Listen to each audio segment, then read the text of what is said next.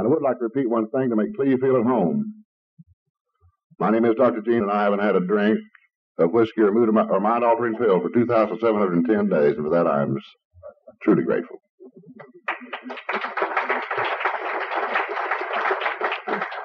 That's the way that's the way they do it out west, you know. I met Cleve about eight years ago this month. He remembers that better than I do. I, I maybe I made a bigger impression on him than he made on me. I'm not right sure. As a matter of fact, he was reflecting last night at some length about those days, and I finally escaped and went to bed. He's a very fine man. He comes from Waurika, Oklahoma, and in Waurika, the most prestigious civic organization is Alcoholics Anonymous. It's quite an experience. He's one of the most compassionate men I've ever known. I remember one time Tish and I were visiting he and his lovely wife Nell at their home, and I'd gone to the bathroom, and as I walked out of the closet, I heard him say with a great deal of compassion, Well, I'll put that son of a bitch on the bus and I'll take his identification and his money away from him and buy him a one way ticket to uh, Brownsville, Texas.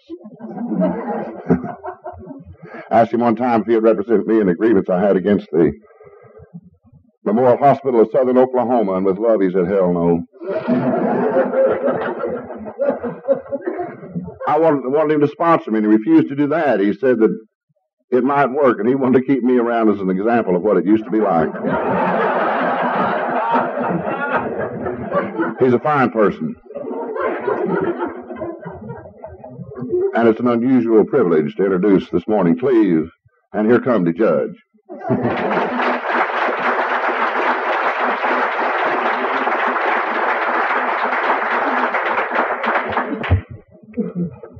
Thank you much, Gene.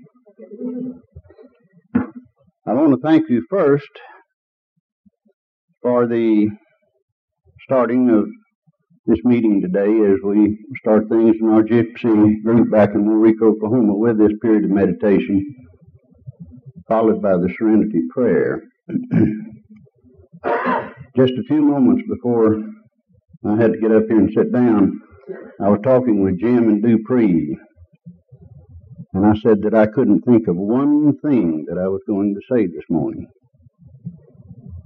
And this does leave an empty feeling in one's uh, gut, you know, when he knows he's going to have to get up and say something. And as we sat there in this period of meditation, I was still blank. And I said, Well, God, it's, it's up to you. I'm turning this one over to you. And uh, I didn't have this hole in my gut anymore. So I feel pretty good this morning. I'm real happy to be here. I also thought during this period of meditation about the answer that Ethel Waters gave a lady one time when, you know, Ethel Waters sings with Billy, Gra- uh, Billy Graham's Crusade. And this lady said, Ethel, how is it that month after month and year after year, the Billy Graham crusades get bigger and better. And old Ethel says, well, God don't sponsor no flops. so we're going to have a good conference and we're going to have a good meeting this morning, I hope. I told Gene earlier this morning that when I saw him in his suit with his tie his beard, the distinguished looking gentleman that he is, in all of his sagacious demeanor, that he bolstered my faith in the program of Alcoholics Anonymous.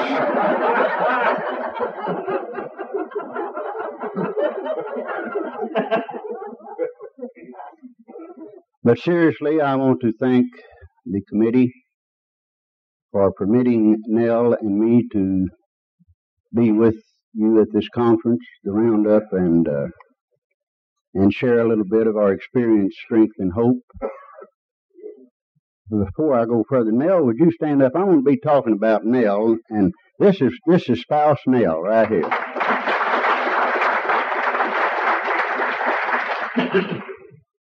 if I had it all to do over again, I would never, if I was going to be the practicing alcoholic that I was, I would never marry a girl named Nell.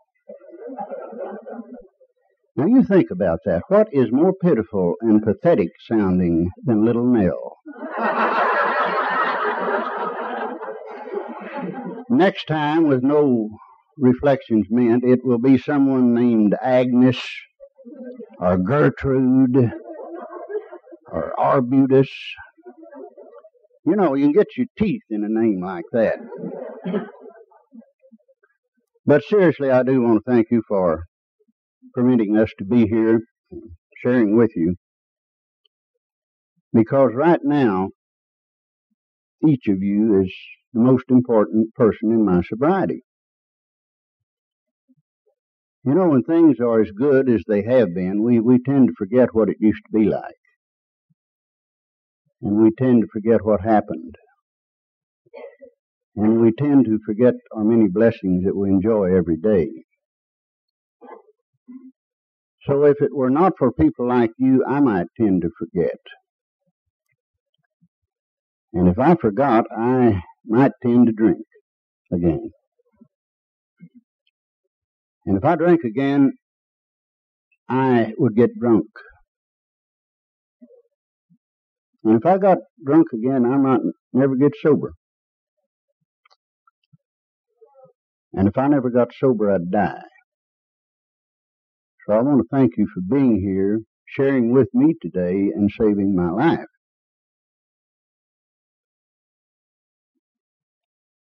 I am from Waurika, Oklahoma. It's the largest cattle county in the state of Oklahoma, right on Red River.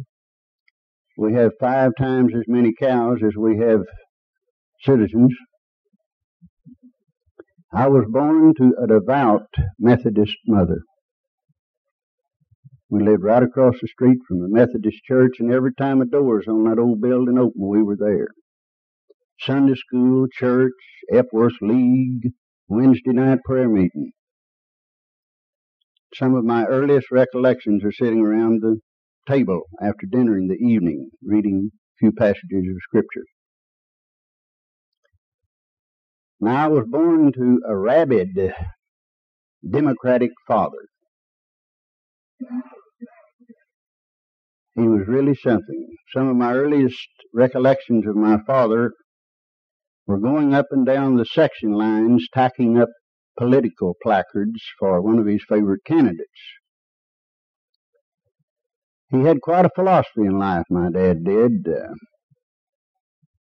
he told me that uh, nothing was impossible, that I could be anything I wanted to be, enjoy any distinction I wanted to enjoy. He said, no trails too steep, no goals too high, no dream impossible if you're willing to pay the price.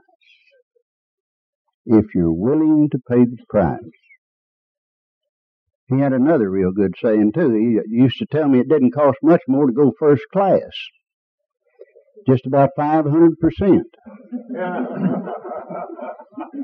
but now I grew up in the Dust Bowl days in Oklahoma the Depression time. And I was willing to pay the price for a lot of things. That was back in the days in the afternoon when you got out of school. I had two radio programs that we used to listen to. One of them was Little Orphan Annie, and the other one was Jack Armstrong, the All American Boy. And I fancied myself as Jack Armstrong. I took part in every activity that our school system offered. And because I wasn't the largest boy in my class, I tried to make up for this uh, with my other talents. I paid many a price, but I, in my schooling, I won a lot of gold medals too. I was a dash man on the track team. I won medals scholastically, in dramatics and in music, and I quarterbacked a winning football team. I was an Eagle Scout.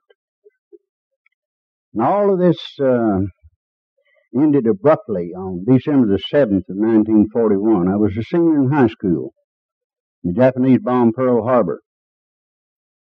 And I couldn't wait until I was 18 and a half years old, at which time I went into pilot training. And I ended up a 19 year old second lieutenant flying combat in Italy.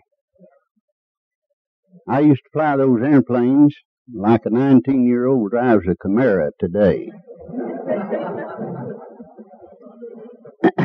I lived through the war,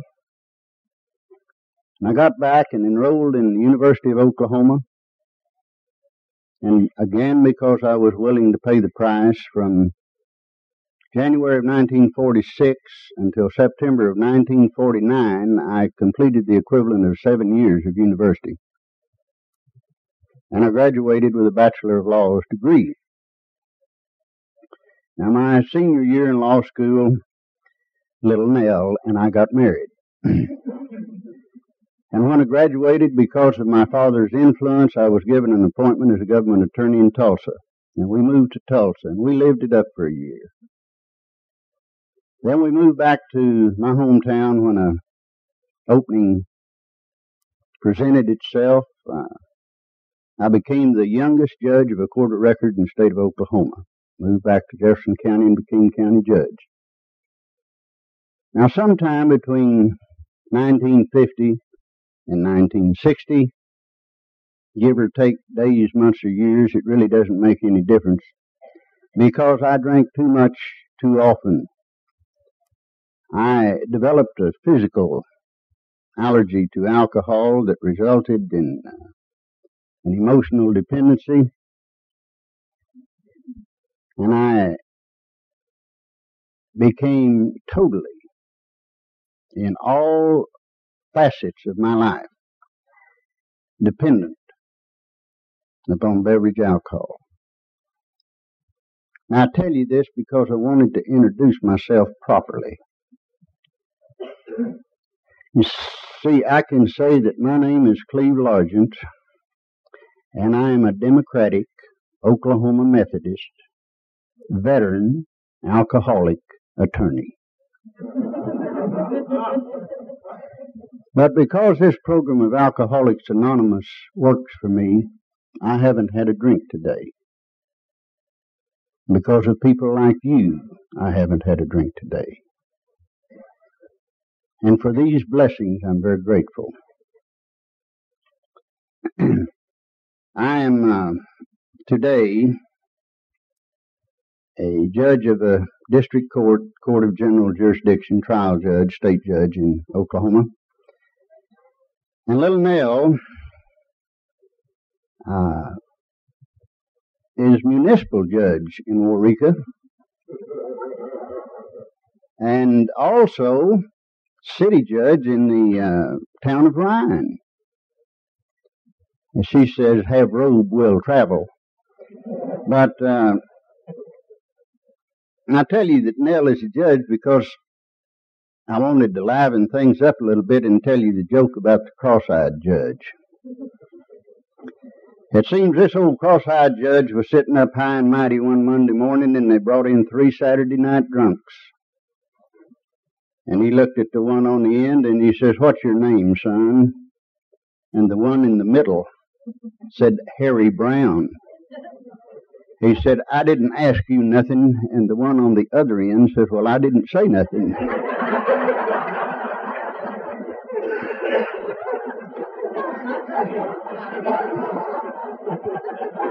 I never tell that one, but what I think about the, the old cross-eyed rooster.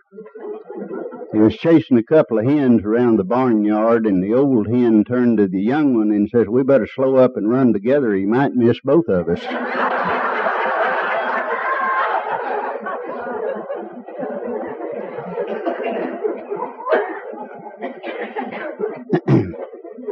you know, all we recovering alcoholics like to sit and look back. You know, with us, it, it wasn't possible that what happened to us did. And we uh, sit and mentally review what things were like before things got like they were. And uh, I just, even today, can't understand how alcoholism just took in and, and, and swept swept my life away from me because I'd always been pretty independent and I could, uh, you know, really get in there and elbow and, and most of the time get what I wanted. But then you read in the big book that uh, booze is no respecter of persons, position, intelligence. It makes no difference. It's a common denominator, and it denominated me. My first real experience with alcohol was during World War II when I was stationed in Italy. Now, I went overseas as a B 25 pilot.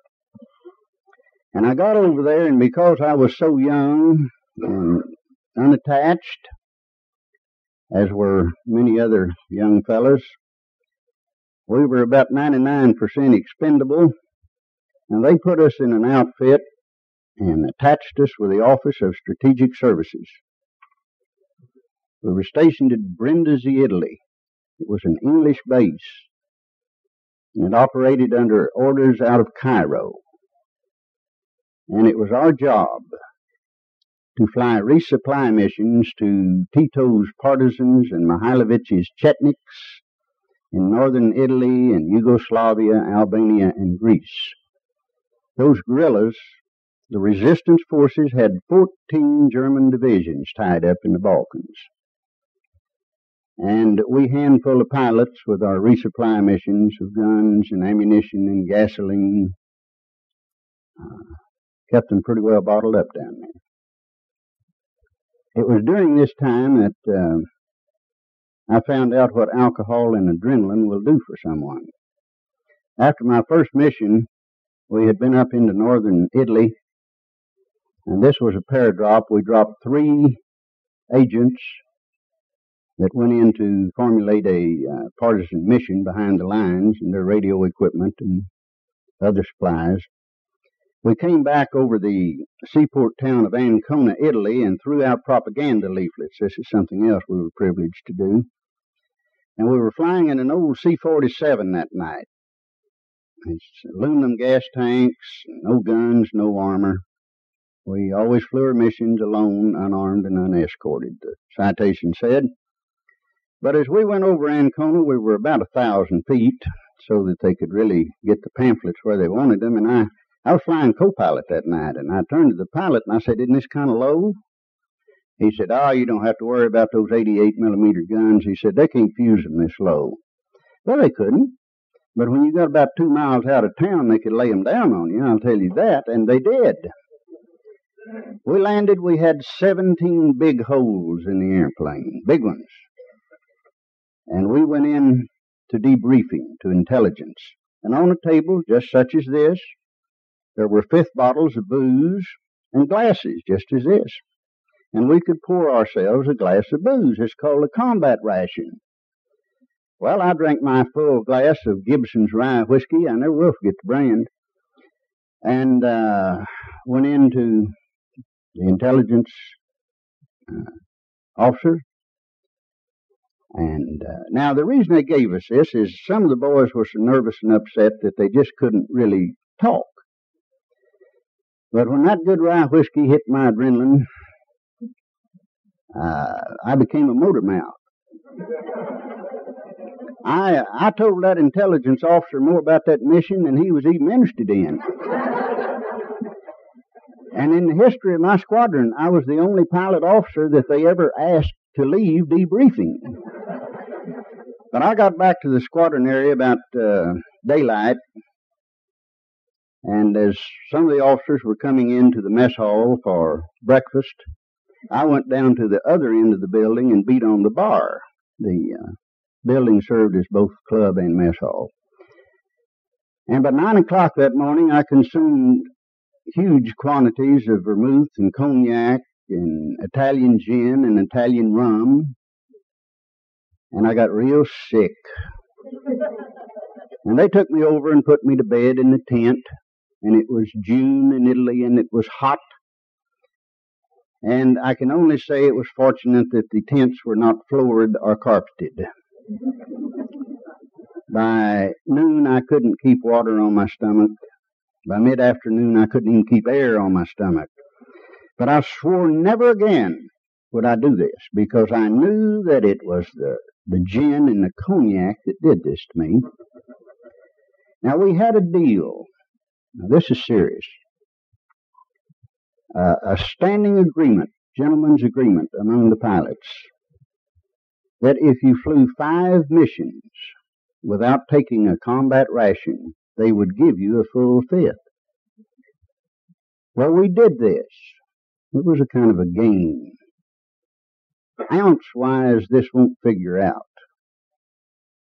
But we had an awful lot of young 19 and 20 year old boys that didn't get back from their fourth to get their fifth, you know.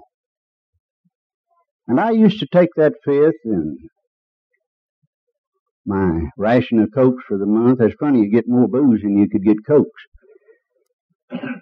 And it was good booze. It was three feathers and uh, colored and flavored with wood chips. I'm sure some of you drank that. Bellas. But I'd take that fifth and my cokes, and I'd get my old Army 45 and a Jeep, and I'd drive up the Adriatic coastline and find me a pretty little spot of beach. Not as beautiful as your beach here, but uh, a nice spot of beach. And I'd quick draw that old 45 and I'd shoot those sand lizards. And I'd drink that Bellas. And I was Dick Tracy. or Tom Mix or Hoot Gibson. And after I ran out of ammunition, I'd walk up and down the beach and deliver dramatic declamations to the pounding surf. And I became a Greek philosopher. And late in the evening, as the sun went down and the booze went down, the little Italian fishing boats would be coming back in, you know, and very sadly, like Perry Como, would sing Red Sails in the Sunset. you know, it, uh, I'll tell you this because at that time in my life, booze was not only what I wanted, it was what I needed. Because it made me who I wanted to be, and where I wanted to be, and how I wanted to be, and why I wanted to be. It changed the way I felt. When you think about that today, that's the only reason that any of us ever drank because it changed the way we felt at the time we took the drink. It made us comfortable. It made life livable. While I was in Italy, I experienced one of the most dramatic moments of my life. We read in the big book about a spiritual awakening being synonymous with a spiritual experience. Let me tell you about what happened to me in July of 1944. I was 400 miles behind enemy lines in northern Yugoslavia going into land. We landed on flare paths in uh, pastures and unloaded supplies that we couldn't paradrop. And we picked up the wounded of the partisans and brought them back to Italy to the hospital.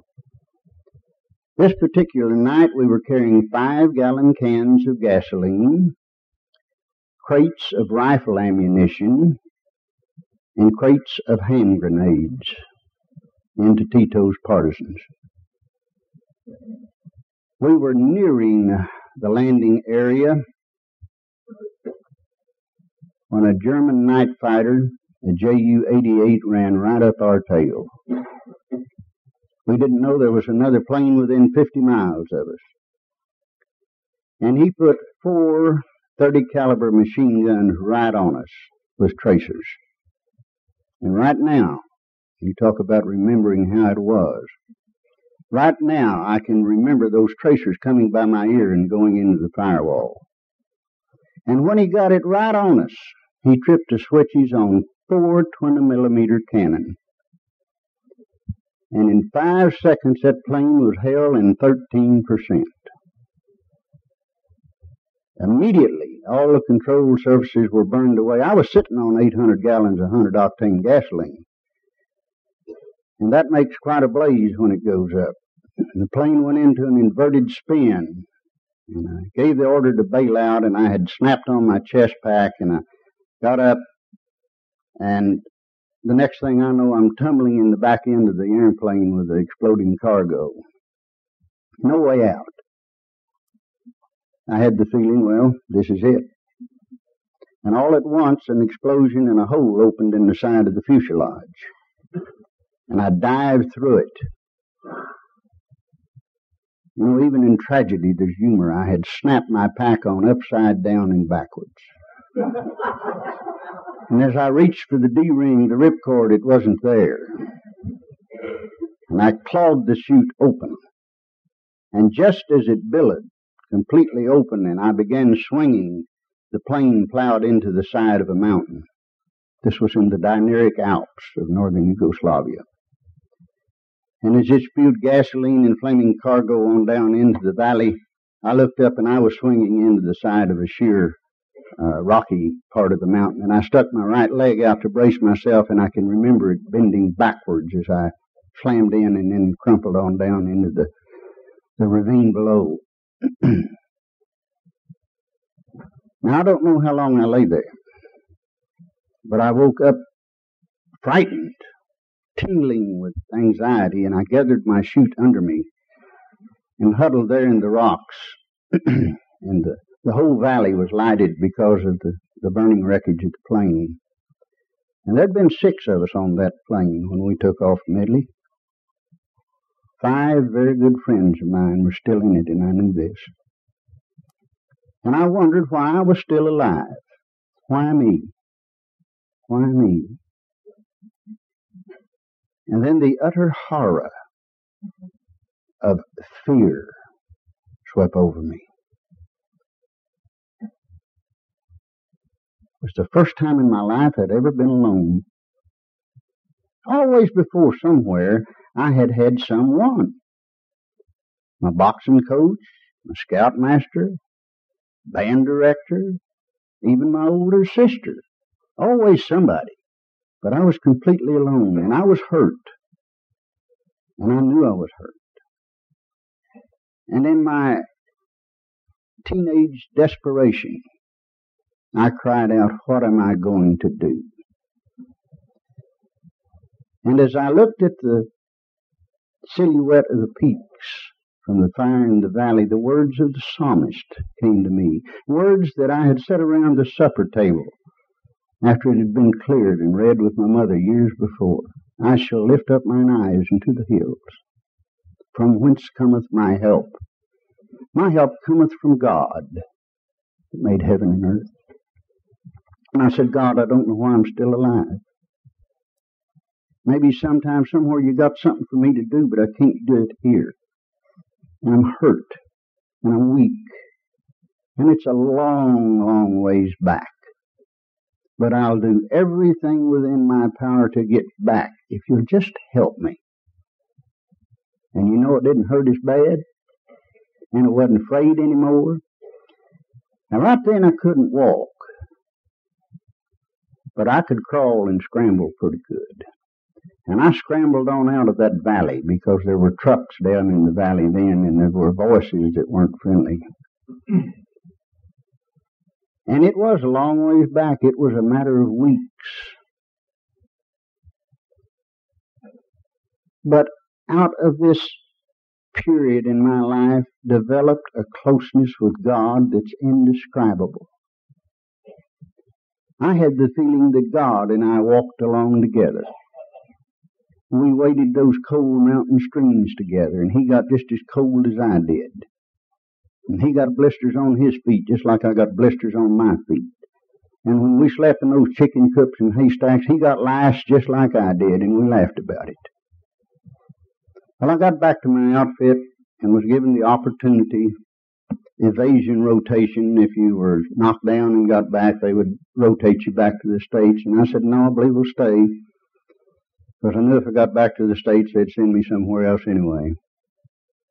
And uh, I continued to fly, still flying when the Germans gave up.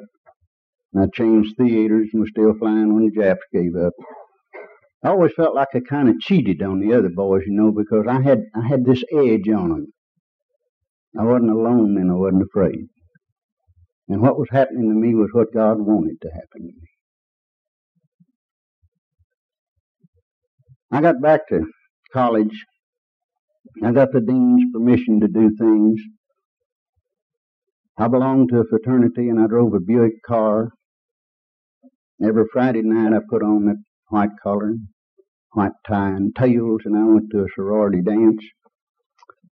And, uh, then my senior year, I married Nell, married the prettiest gal on the campus, you know. And things just went the way they're supposed to go. Lord, I'd come back uh, uh, barely old enough to buy beer, uh, wearing captain's tracks and three rows of salad up on my tunic, you know. I was pretty great. And then I got out of law school and got this appointment as a government attorney in Tulsa, the oil capital of the world, you know. We lived up there. I had a bunch of fraternity brothers, and we had a lot of fun. And I came back, and I was the youngest judge of a court of record in the state. I used to stand in front of the mirror and sing How Great Thou Art before I even knew there was a song to that name.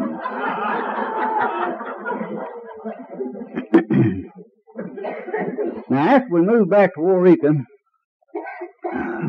this is when it all really started, I think, because when I was in college, uh, I underwent a partial silver cure. You know, it's hard to buy that booze bootleg, and Oklahoma was constitutionally dry uh, on the GI Bill. It's just hard to pay a bootlegger of the GI Bill, especially when you're married. And um, I didn't have much money saved up, had a little. I got on to law school, but it uh, when I got to be county judge, I'd only been judge about three or four days, and the county attorney and the sheriff came in with what was called an affidavit for a search warrant. I'd never seen one before. And they bring this affidavit to you that says, We think old John Brown's bootlegging, and we want to go search his house and his outbuildings. Well, I read that search warrant, and it says, Go do this. You're ordered to do this, and if you find any illegal alcoholic beverage, confiscate it and bring it to me. Now that's what it said. It says, bring it to me. Well, I thought, what have I got into? you know, and uh, so they, a couple hours later, they came back and they had about, uh, I don't know, six or eight lugs of uh, pints, half pints. And uh, the county attorney handed me an order that says, go destroy this. It's contraband. So I thought it was a great waste, but they said this is what we do, and I signed the order. And about an hour later, the sheriff came in and says, "I destroyed a lug of pints in the back seat of your car." So I never went without booze.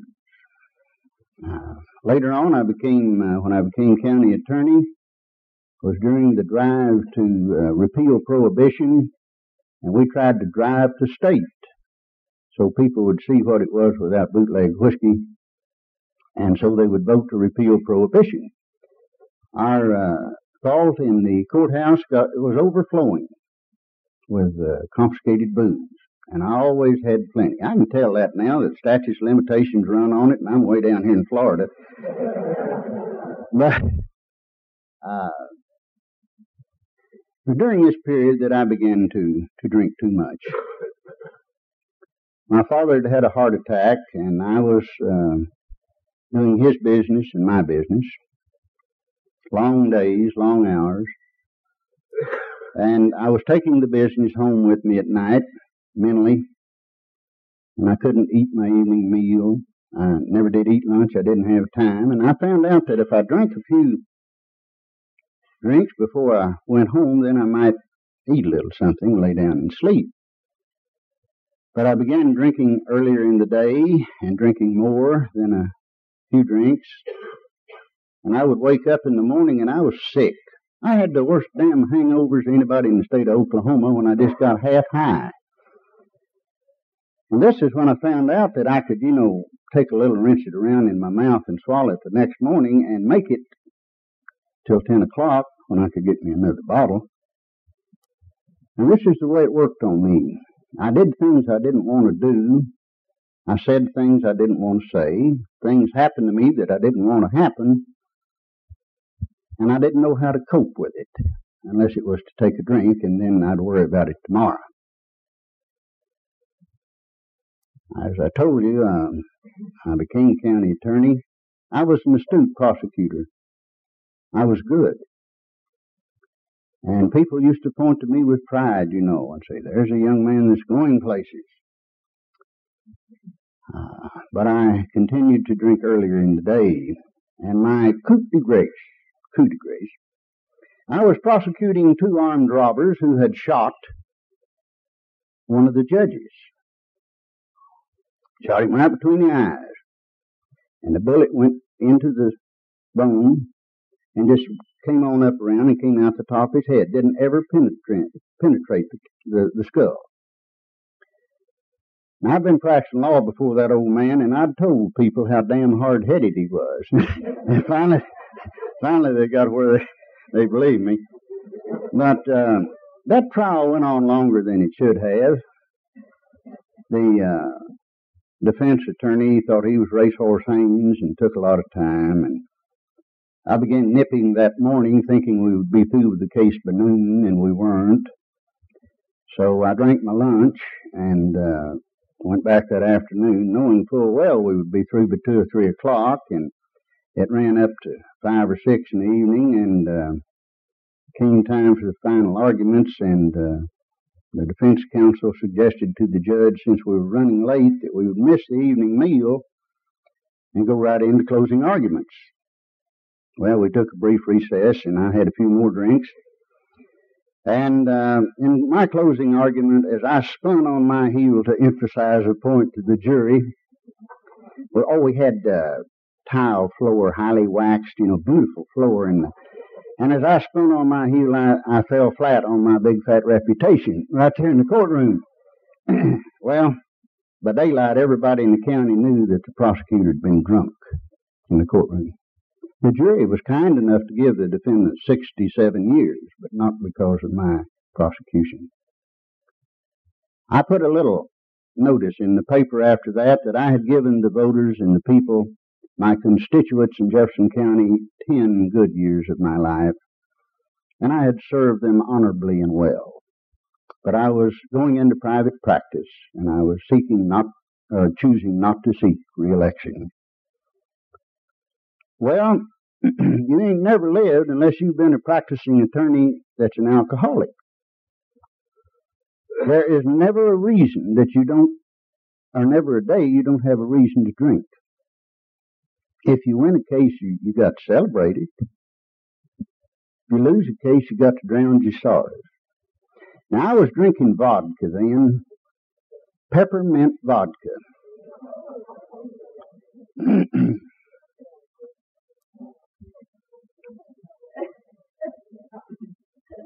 Just a minute.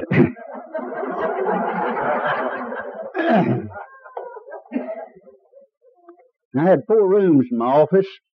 filing cabinets in each room. This was Tvarscki, the brand that I drank, and I filed it under T in all these filing cabinets, you know.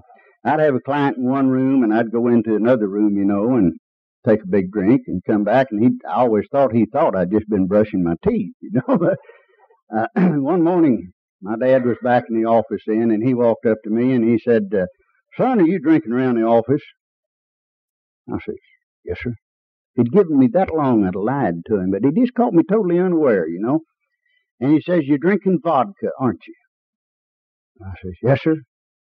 He said, Well, if you're going to drink around my office, you drink some bourbon or some scotch or some beer, something that smells. I would rather have people know you were drunk than think you were a damn fool.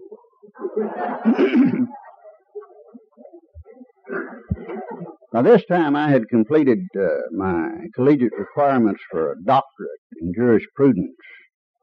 And my dad used to tell me I was educated beyond my intelligence. but these were the bad times. These are the times that I like to think back how it was. We had adopted a little boy, Mike, little six year old boy whose mother died of acute alcoholism. who was a dependent and neglected child by definition because his father was an alcoholic. And we'd taken Mike into our home. And I vowed that Mike wouldn't see me drink. So I drank away from home. He only saw the finished product of the brewer's art. Later we adopted a little three and a half pound baby girl, little Rebecca. Rebecca doesn't remember too much of my drinking, but I can remember her reaction to my drinking as I would walk into the house and this little little toddler in pigtails, curl or long curls. Clear across the room she could tell if I'd been drinking, and if I had she'd turn and walk out. And we had a dachshund dog then, Long Sam. And that little dog followed Rebecca around all the time. And, and I'd walk in the front door and they'd look around the hallway from Rebecca's room, little Rebecca and Sam.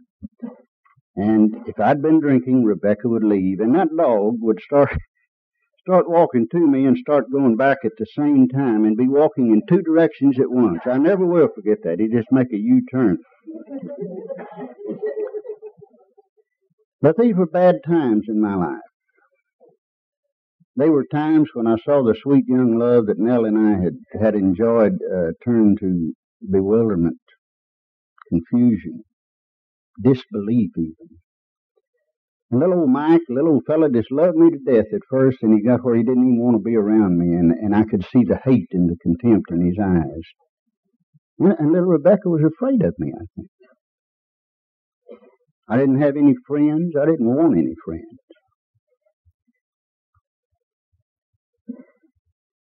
I lived pretty good.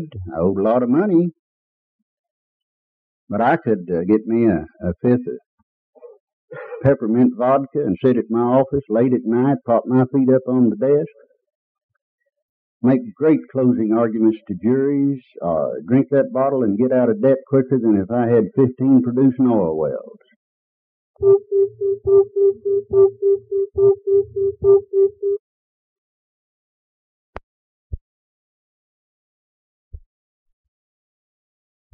Loneliness. I knew the loneliness. I would wait until everyone in the household had gone to sleep before I'd come home at night. And then I couldn't sleep. And I'd pace the floor and I'd read and I'd sweat. It was one of those nights that I was I was reading a book of poetry. And I ran across this one by Robert Service that really identifies with the alcoholic. He says, when you're lost in the wild and scared as a child, and death looks you bang in the eye, when you're sore as a boil, it's according to Hoyle to cock your revolver and die. But the code of man says fight all you can, and self-destruction is barred. You can whimper and cry, it's damned easy to die. It's a keeping on living. It's hard. And you see, at that time, I didn't know about this program of Alcoholics Anonymous that teaches us drunks that are lost in the wild how to keep on living. I had attended one AA meeting when I was county attorney. I had an assistant that had had a problem and uh, was attending in Wichita Falls, Texas. We didn't even have an AA group in, in Waurika. Nobody knew what alcoholism was. We were all just sorry drunks. And he said, since you prosecute these people, you ought to come over and, and really try to understand them. And I attended an AA meeting, 1955, 56, 24, 25 years ago. And I still remember what the man said that night. He said, you never have to take another drink if you don't want to to the alcoholics, he said, you never have to take another drink if you don't want to. If the first thing you do each morning is get up and make an agreement with yourself not to drink that day, and then ask God to help you, and then thanking that night for another day of sobriety, and do your dead level best to go through each of these 12 steps and live them in your daily life, you never have to take another drink if you don't want to. But you see, I didn't know this at that time. Luckily, one of my good friends began attending AA later regularly. He and his wife. She was going to Al Anon. Realizing the problem that existed in our household, they invited Nell to go to Al Anon. And I thank God today for Al Anon. Because, because had it not been for the understanding, the warmth, the love that they showed Nell, we probably wouldn't be here in Panama City Beach today. But I would get in jail. Oh, yes, I've got to tell you about that. Uh, the first time I ever got arrested for being drunk, this deputy that I didn't like pulled up in his little car and he said, Get in. And I said, uh, What's the deal? He says, You're under arrest for public intoxication. Well, I kind of made sport of the situation, and I thought it was funny, and I got in, and he took me down and locked me up, and I spent the night in jail, and I got up the next morning joking about it because I knew this would never happen again. A month or so later, it happened again. And this time I said, This is the last damn time you're going to do this to me. Well, it was probably two months before it occurred again.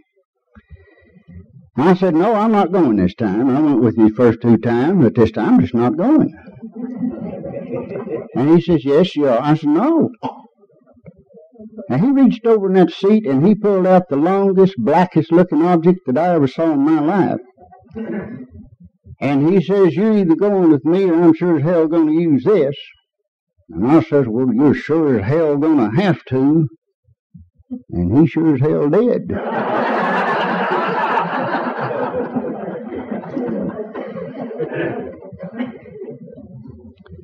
the next time this happened with this same deputy,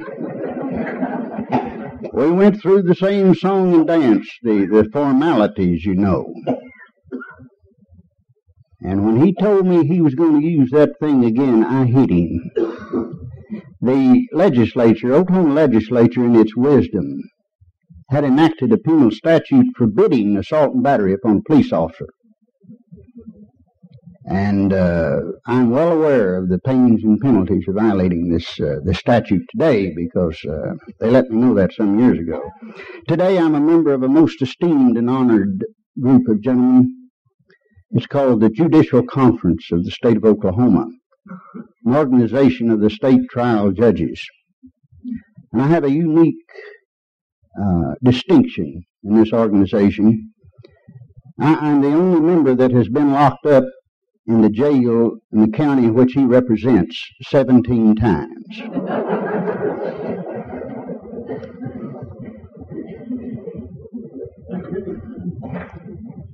the uh, the officers in Jefferson County made a vow that they were going to break me. I never did find out whether they meant emotionally, physically, psychologically, or financially, but they almost succeeded in all four categories. The Black Hand, the Mafia of Sicily, does not know the meaning of the word vendetta.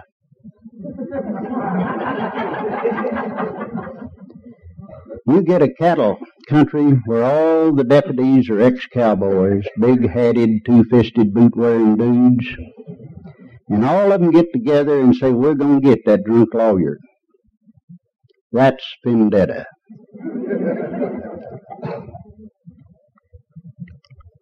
all my good friends around the courthouse, the lawyers, people I had represented, the county officials, they had a standing joke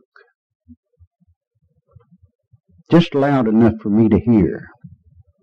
They would say, Well, Cleve was in court today. The other one would say, Yes, as counsel or defendant.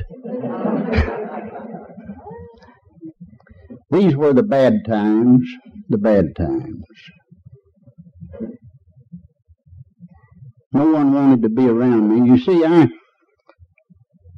I was in a little plas- uh, plexiglass capsule then. None of my emotions could get get out. And none of the love of the world could get in. And I was completely alone in this capsule. And I was a drunk.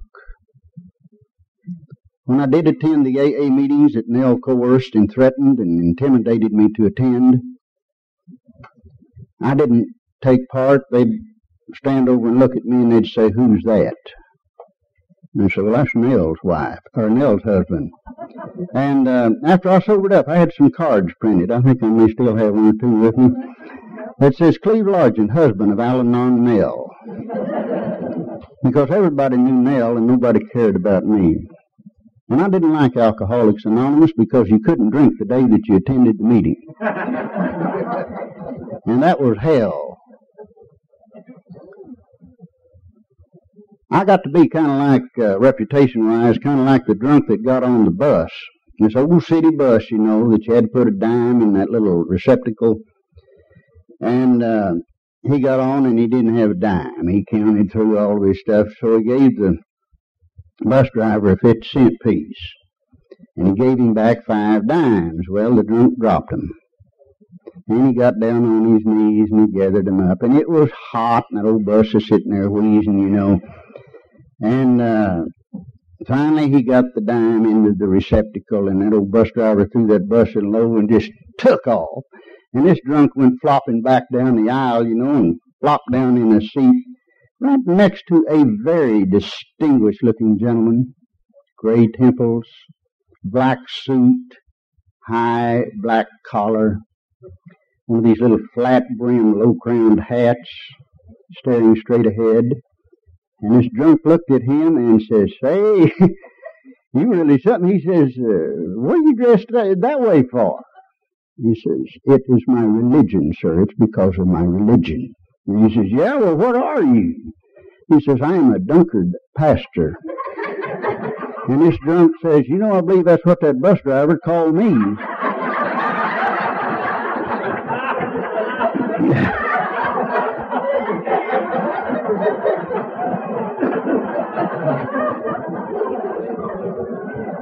Isn't it great that we can look back and laugh? Um, I had as much confusion as anyone. You see, uh, all the time I kept telling myself, well, this can't happen to me. I can't be one of them. But I kept doing these things, as I say, that I didn't want to do, and I kept drinking when I didn't want to. Uh, I was kind of like uh, this, uh, this drunk, same shape I was in. He came in one night, and his wife just gave him literal hell, and he said, I've had it. I've had all of this I'm going to have. I'm just going to put an end to it all.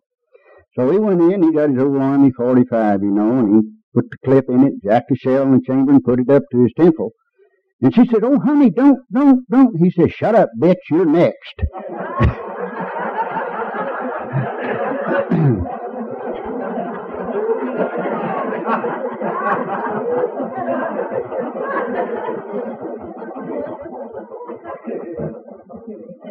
I don't think I really wanted to quit drinking. I wanted the bad things to quit happening. Because you see, at that time in my life, when they talked to me about quitting drinking, they were talking about quitting living. You think about that. They were talking to me about quitting living. Because booze was the only thing, the only thing that could get me to where I could make it till I could get another drink. I love the first two and a half pages of chapter five in the book of Alcoholics Anonymous. How it works. But did you ever think of the impact that those words might have on the sick, suffering alcoholic sitting there listening to them? I know what how it reacted with me. They said, if you want what we have and are willing to go to any lengths to get it, then you're ready to take certain steps.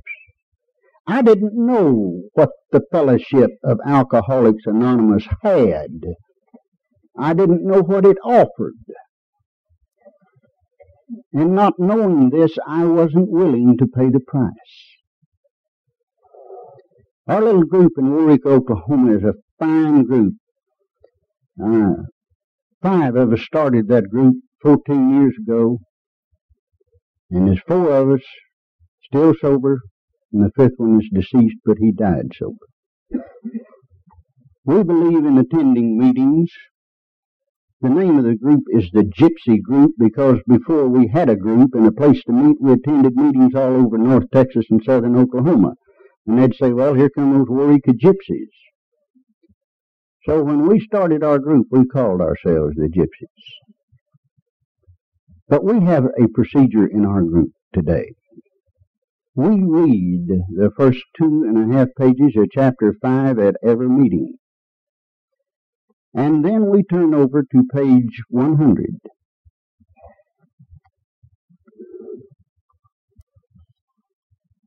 And we say, both you and the new man must walk day by day in the path of spiritual progress. If you persist, remarkable things will happen. When we look back, we realize that the things which came to us when we put ourselves in God's hands were better than anything we could have planned. Follow the dictates of a higher power, and you will presently live in a new and wonderful world, no matter what your present circumstances. And then we drop over to page 83 and paraphrase a little bit we say that the spiritual life is not a theory, we have to live it. and if we're painstaking about this phase of our development, we will be amazed before we're halfway through. We're going to know a new freedom and a new happiness. We will not regret the past nor wish to shut the door on it. We will comprehend the word serenity and we will know peace. No matter how far down the scale we have gone, we will see how our experience can benefit others. The feeling of uselessness and self-pity will disappear. Our whole attitude and outlook on life will change. We will intuitively know how to handle situations that used to baffle us. And we will suddenly realize that God is doing for us that which we could not do for ourselves. I didn't know at this time in my life what Alcoholics Anonymous had to offer. One morning in the spring of 1965, I woke up on the couch still fully dressed, probably appearing much as I do now in my black suit, black tie, white shirt, black high heel boots. And I was sick, very sick. I looked out front and the car was in the driveway. I woke Nell and I said, Nell, you go down and open up the office today. And if anybody wants me, you tell them I'm in Detroit, Michigan. That's what I said, Detroit, Michigan. She took the children and left me there alone. I had neighbors just north of me, neighbors just south of me, neighbors across the street, neighbors behind us. Carpets on the floor, drapes on the window. Television, telephone that I could have picked up and called anywhere in the world except the Kremlin. One time I tried that. but I went into the the bathroom when I was sick. I draped myself over the commode until I finally could get strength to get up. And I pulled myself up in front of the lavatory and I looked at myself in the mirror. And I couldn't put a person with a face that looked at me. I couldn't put a person with this image that I knew was me. I didn't know who I was anymore. I knew I wasn't still the, the red hot fly boy. I wasn't the young government attorney. I wasn't the young judge. I wasn't the prosecutor. I was a drunk that got turkey trotted into what he thought was his own courtroom. I didn't have any friends. I didn't even have God anymore. I'd lied to God so many times. You know, wake up in jail, God, get me out of this, and I'll never take another drink. And then you take a drink before you get home. Uh, I thought God was a CPA. You know, he kept a daily ledger sheet on over Largent down there. You know, and go debit, debit, debit, debit. And I was bankrupt. Uh, I didn't know who it was. I went back and laid down on the couch. And God granted me a few moments of sanity. And I wondered why I was still alive. Why me? And I was just as alone and just as afraid as I'd been that night on that mountain in Yugoslavia. And in my sheer desperation, I said, What am I going to do? And I heard those same words. I shall lift up mine eyes into the hills, from whence cometh my help. My help cometh from God that made heaven and earth. And I said, God, I don't know why I'm still alive. Maybe somewhere, sometime, you got something for me to do to keep good here, and I don't know how far it is back. I just don't know, but it's a long ways. But I promise you I'll do everything within my power to get back if you'll just help me. And you know, I didn't feel as bad, and I wasn't afraid anymore. I went over to the television set and I picked up a little 24 hour book that was laying there. Had been a gift 18 months before at Christmas from one of my friends. I opened up this book and, and read for the first time. It said, To Cleve with lots of faith, hope, and love, AC and Agnes.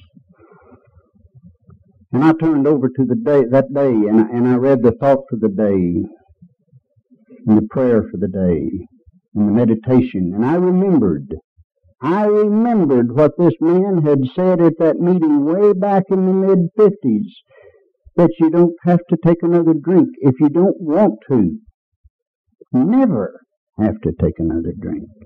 If you make an agreement with yourself not to drink this day and ask God to help you, and I made that agreement that day and I said, God, just help me today. And I thanked God that night. But during the day, I got a red ballpoint pen and I went to that little book and I put a one on that page.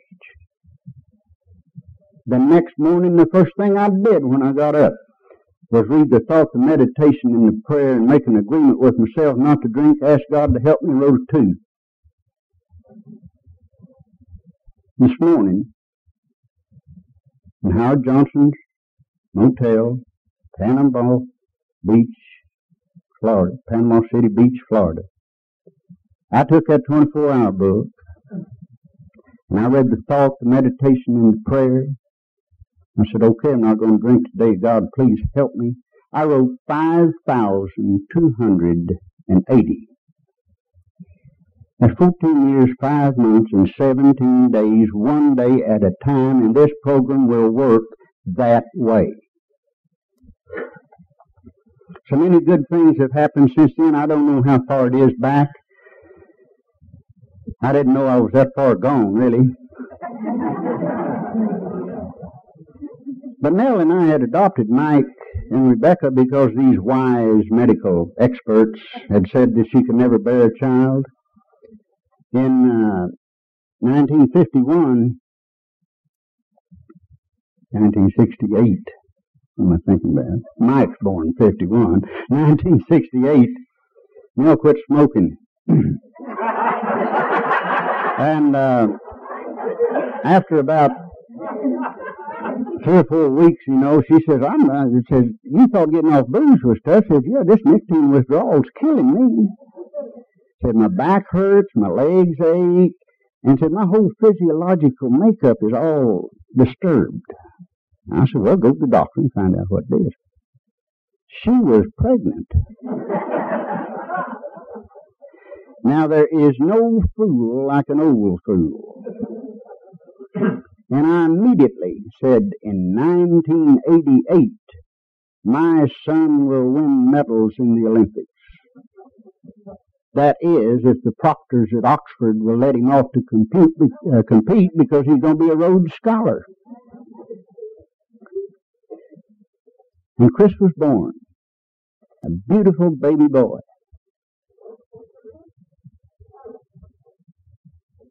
I, I don't know when, not too long after his birth, I became aware that maybe things weren't 120% like they ought to be. And I would stand by that little fellow's crib and uh, tell God to change it. I knew that something was wrong. They call it Down's syndrome, Mongolism. And I hated that word just like I'd hated the word alcoholism because I didn't know what it meant. But I said, God, you can change anything. Change it. Nell and I've had enough hell in our lives. But he did even a greater thing. He changed me so that I could accept that which I could not change. And Christopher has been the uh, crowning glory in our lives. He goes to public school now. He's slow, yes. But he's just one big bundle of love in its purest form. And I guess it was Christopher that showed me what this is all about.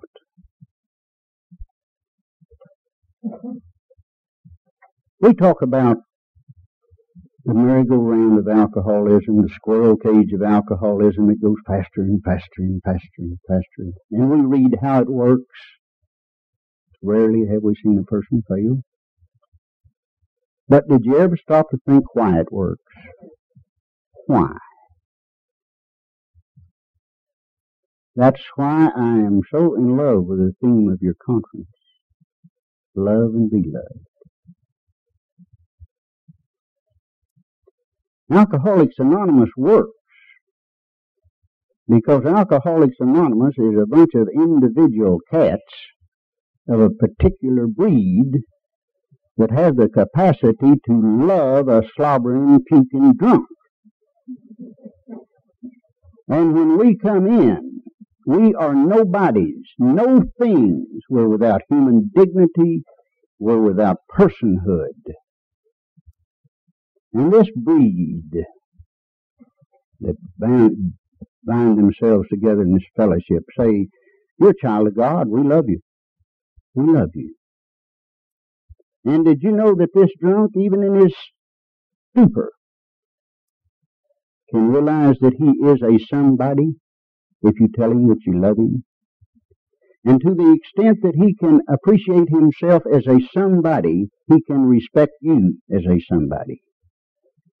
And to the extent that he can respect you, he can permit your love to come into him. And to the extent that he can accept your love, he can learn to love you.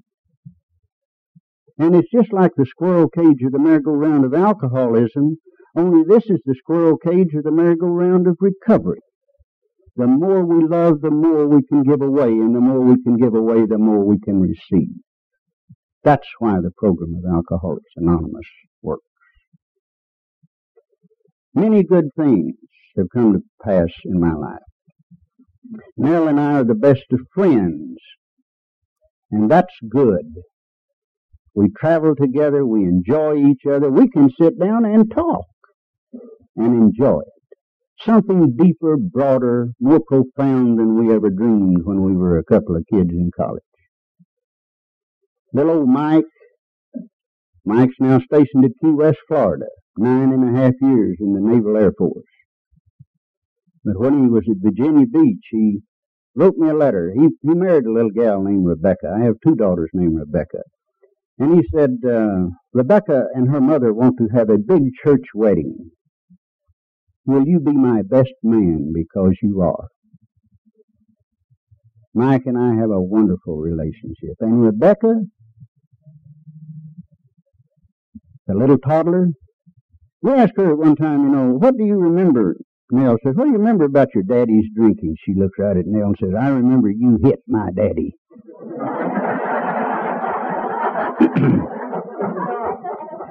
but I had the pleasure of taking Rebecca to school.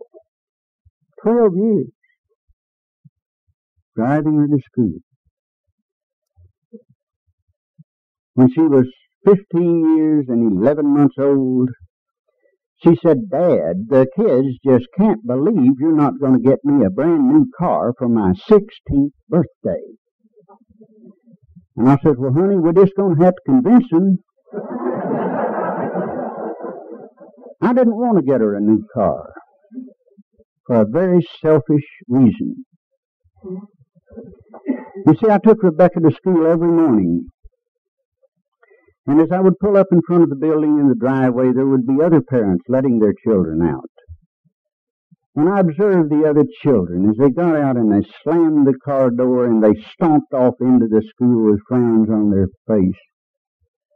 Never did I let Rebecca out of the car but what she said, have a good day, Dad, I love you. That's part of the way back too, you know. I got Rebecca her car on her 17th birthday, but uh, I hated to because uh, I really liked that. And little Christopher has grown up in an atmosphere of love. He is love personified. One night he was sitting in Nell's lap, and Christopher really can't enunciate completely properly now, but he was having a little trouble. And this two or three years ago, he called himself Philipper instead of Christopher. And he was sitting in Nell's lap and he said, uh, Rebecca, I love you. Mama, I love you. Daddy, I love you. And Philipper, I love you. And really, this is, this is what it's all about. Loving and expecting or asking nothing in return.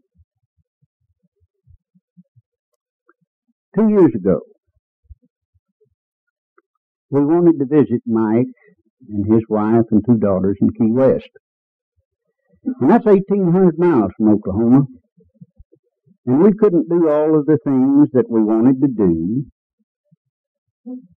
if we flew. And the Lord knows I wasn't going to cram Nell and Rebecca and Christopher and all of our belongings in an automobile and drive down there. So I bought a van. One of these was an extended roof.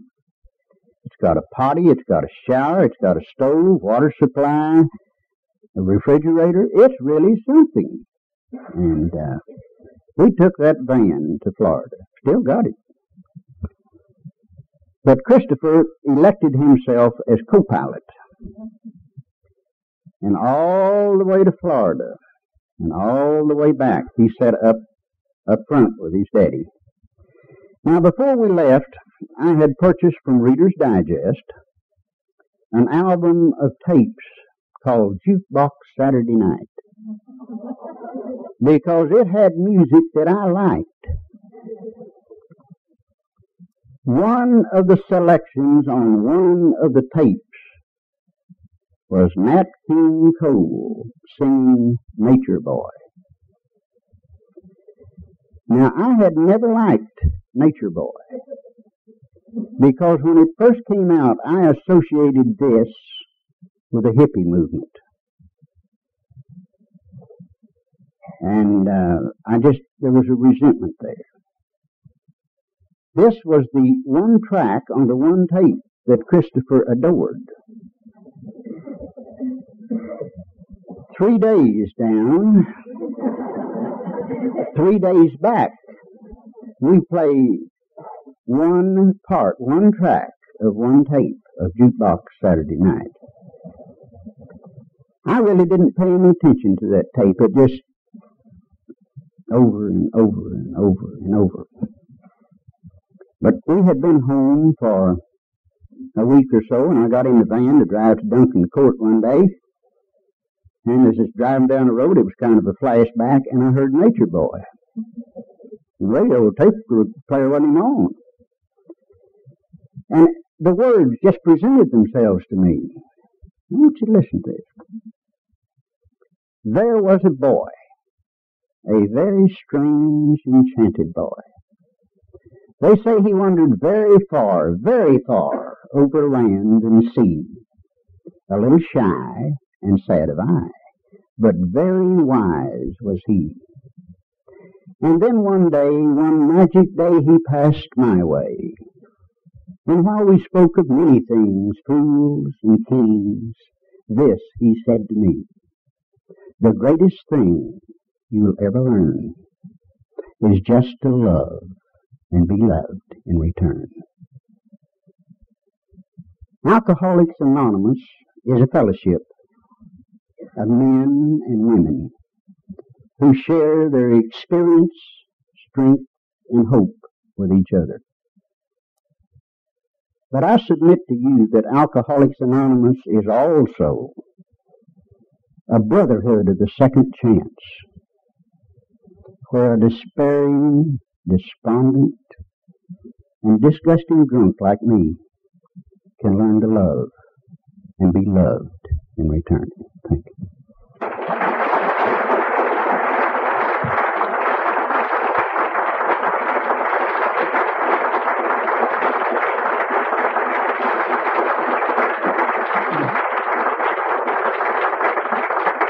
Would you please remain standing? Those of you who choose, join me in the Lord's Prayer.